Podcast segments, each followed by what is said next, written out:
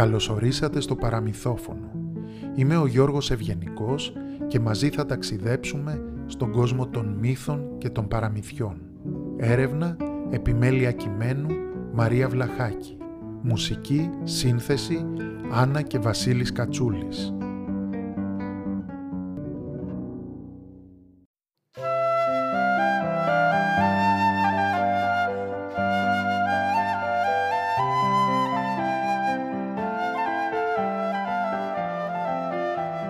Φορά και έναν καιρό, στο βασίλειο της Ουγγαρίας ζούσε μια γλυκύτατη γερόντισσα. Κουβαλούσε τόσα πολλά χρόνια επάνω της που είχε χάσει το μέτρημα. Παρά την ηλικία της και την κούρασή της, η γερόντισσα ήταν δυνατή και γεμάτη κέφι και είχε μια σπιρτάδα που ούτε οι γυναίκες με τα μισά της χρόνια δεν την είχαν. Κατάφερνε και έκανε κάθε μέρα χίλιες δυο δουλειές στην καλύβα, στο περιβόλι, στο στάβλο. Κουβαλούσε ντενεκέδες με νερό από το πηγάδι, έπλαινε ρούχα και τα άπλωνε στα σκηνιά, σιδέρωνε, μαγείρευε, ζύμωνε, καθάριζε, έβγαζε τα ζώα για βοσκή, άρμεγε, σκάλιζε. Μόνη της τα έκανε όλα. Η γερόντισα της ιστορίας μας ήταν έξυπνη και χαμογελαστή. Έβλεπε πάντα την αστεία πλευρά της ζωής και ήξερε να δώσει μια λύση για κάθε πρόβλημα χαιρόταν την κάθε στιγμή που ζούσε. Οι κάτοικοι μάλιστα σε εκείνο το χωριό έλεγαν πως ο Χάρος την έχει ξεχάσει ή ακόμη καλύτερα πως φοβάται να την πλησιάσει. Μια μέρα ο Χάρος καθόταν ευχαριστημένος στον κάτω κόσμο και ξεκουραζόταν. Είχε τελειώσει όλες του τις δουλειές στον κόσμο των ζωντανών και έκανε τα σχέδια και τους υπολογισμούς του. Ξαφνικά θυμήθηκε τη γερόντισα και πετάχτηκε λες και τον τζίμπησε μέλισσα. Αμάν, μα πώς την ξέχασα τόσα χρόνια; Σε λίγο θα ξεπεράσει μέχρι και μένα στην ηλικία. Κάποτε πρέπει επιτέλους να την επισκεφτώ και να της δείξω ποιος κάνει κουμάντο. Σκέφτηκε ο Χάρος. Άρπαξε όπως όπως το δρεπάνι του και κίνησε για τον επάνω κόσμο. Έφτασε έξω από την καλύβα της γερόντισσας και της χτύπησε την πόρτα. Ήταν αποφασισμένος να την πάρει μαζί του. «Ποιος γείτονας ήρθε να με δει» «Έρχομαι αμέσως» ακούστηκε η εύθυμη και καλοσυνάτη φωνή της γερόντισσας. Σαν άνοιξε την πόρτα και είδε το χάρο μαυροντημένο με το δρεπάνι στο χέρι, σκιάχτηκε η καημένη. «Αμάν, ήρθε η ώρα μου. Πού με θυμήθηκε τούτος τώρα» σκέφτηκε. «Ορίστε χάρε μου, ανυπομονώ να ακούσω τι μπορεί να με θέλεις» είπε ψύχρεμη και χαμογελαστή. «Εσύ τι λες να σε θέλω, σαν τι θα μπορούσα να σε θέλω» Ήρθα για να σε πάρω. Ακούς εκεί. Θέλει και ερώτημα. Ετοιμάσου να φύγουμε γιατί ούτε εγώ δεν ξέρω τα πόσα χρόνια έχεις φτάσει πια. Είπε ο Χάρος με αγανάκτηση. Φυσικά και να με πάρεις. Αλλά ξέρεις πώς να στο εξηγήσω; Έχω μερικές δουλίτσες ακόμη να τακτοποιήσω και δεν μπορώ σήμερα να σε ακολουθήσω. Έχω βάλει μπουγάδα και θα σαπίσουν τα ρούχα σαν τα αφήσω στη μέση. Έχει ωραίο ήλιο. Κρίμα να μην τα απλώσω να στεγνώσουν. Μακάρι να μπορούσα να έρθω μαζί σου αυτή τη στιγμή. Με μεγάλη μου χαρά, αλίμονο. Αλλά δεν προλαβαίνω έτσι βιαστικά, καταλαβαίνεις. Θα με εξυπηρετούσε πολύ αν ερχόσουν αύριο. Τι λες, είπε η γερόντισα. Ο Χάρος πιάστηκε απροετοίμαστος. Περίμενε φωνές και κλάματα, αλλά η γερόντισα τον ξάφνιασε με αυτά που του είπε. Στεκόταν σαν χαμένος και συλλογιζόταν τα παράξενα που άκουγε. Δεν ήξερε τι να κάνει πρώτη φορά τον παρακαλούσε μελοθάνατος για την πουγάδα του αντί για τη ζωή του.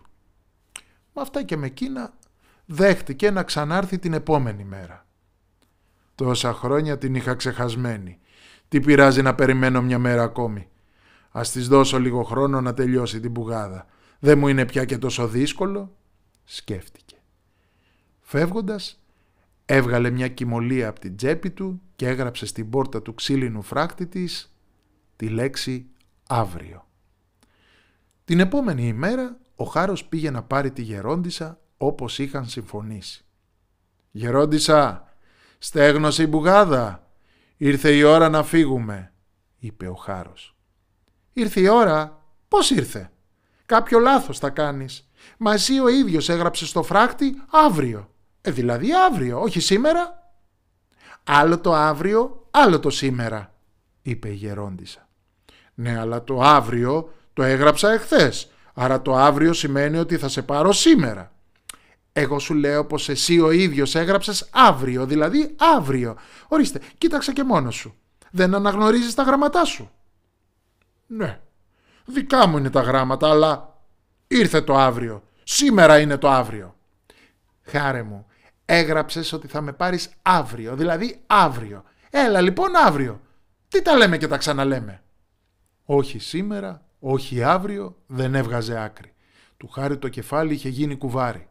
Εντάξει, αφού ο φράχτης γράφει αύριο, θα έρθω πάλι αύριο, είπε ο Χάρος, μπας και ξεμπερδέψει με την αφεντιά της γερόντισσας.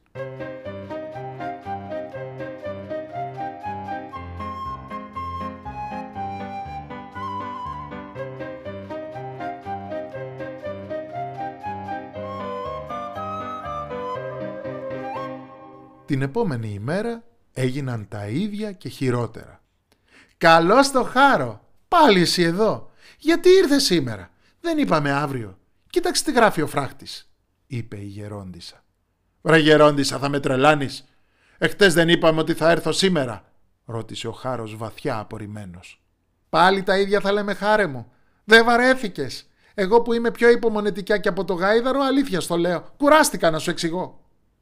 Το εχθές είναι εχθές. Το σήμερα είναι σήμερα και το αύριο είναι αύριο. Πόσες φορές θα το πω. Τι δεν καταλαβαίνεις χάρα μου; Για να μην σας τα πολυλογώ λοιπόν, κάθε μέρα γινόταν αυτό το πράγμα. Την τριακοστή ημέρα ο Χάρος είχε γίνει πια έξω φρενών. Πήγε με φούρια και με βήμα γοργό στη γερόντισα και της είπε «Άκου να σου πω γερόντισα, νομίζω πως με κοροϊδεύεις. Δεν μπορεί να γράφω αύριο και εσύ κάθε φορά να μου λες αύριο και αύριο. Εγώ υπολογίζω πως σε μία μέρα θα σε πάρω και με το δικό σου μέτρημα έχουμε φτάσει τον ένα μήνα. Σήμερα είναι η τελευταία σου μέρα. Κάνε ό,τι δουλειές θέλεις γιατί αύριο φεύγουμε για τον κάτω κόσμο. Και όταν λέω αύριο εννοώ αύριο. Ούτε μεθαύριο ούτε παραμεθαύριο.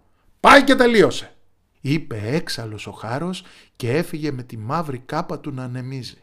Θυμωμένος όπως ήταν, έσβησε τη λέξη αύριο από την πόρτα του φράχτη και τη βρόντιξε με όλη του τη δύναμη.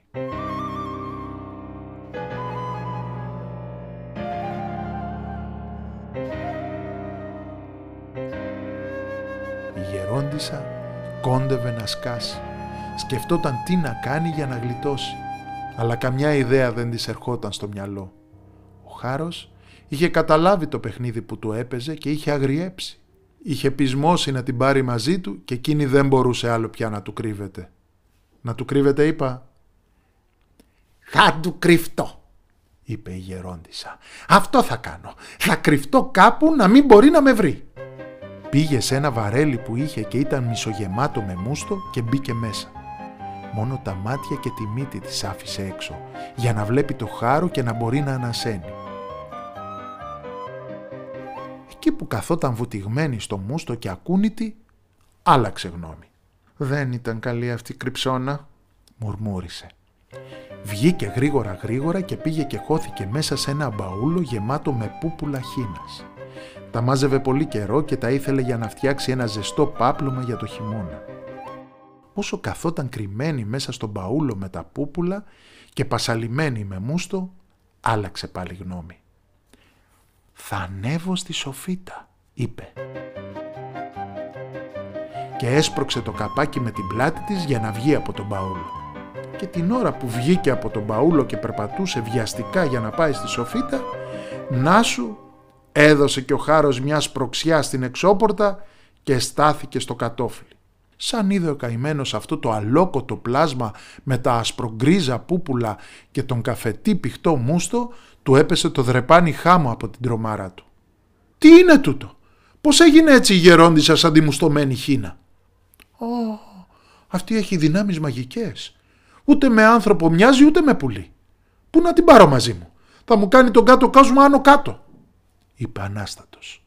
Αγανάκτησε ο χάρος με τα καμώματα της γερόντισσας. Άρπαξε το δρεπάνι του, σήκωσε και την κάπα του μην μπερδικλωθεί από την ταραχή του και το έβαλε στα πόδια. Έφυγε μια για πάντα και άφησε τη γερόντισσα στην ησυχία της. Εκείνη σαν τον είδε να φεύγει σαν αλοπαρμένος μόνο που δεν χοροπηδούσε από τη χαρά της. Έβγαλε τα πούπουλα από επάνω της, ξεπλήθηκε από το μούστο και συνέχισε τις δουλειές της.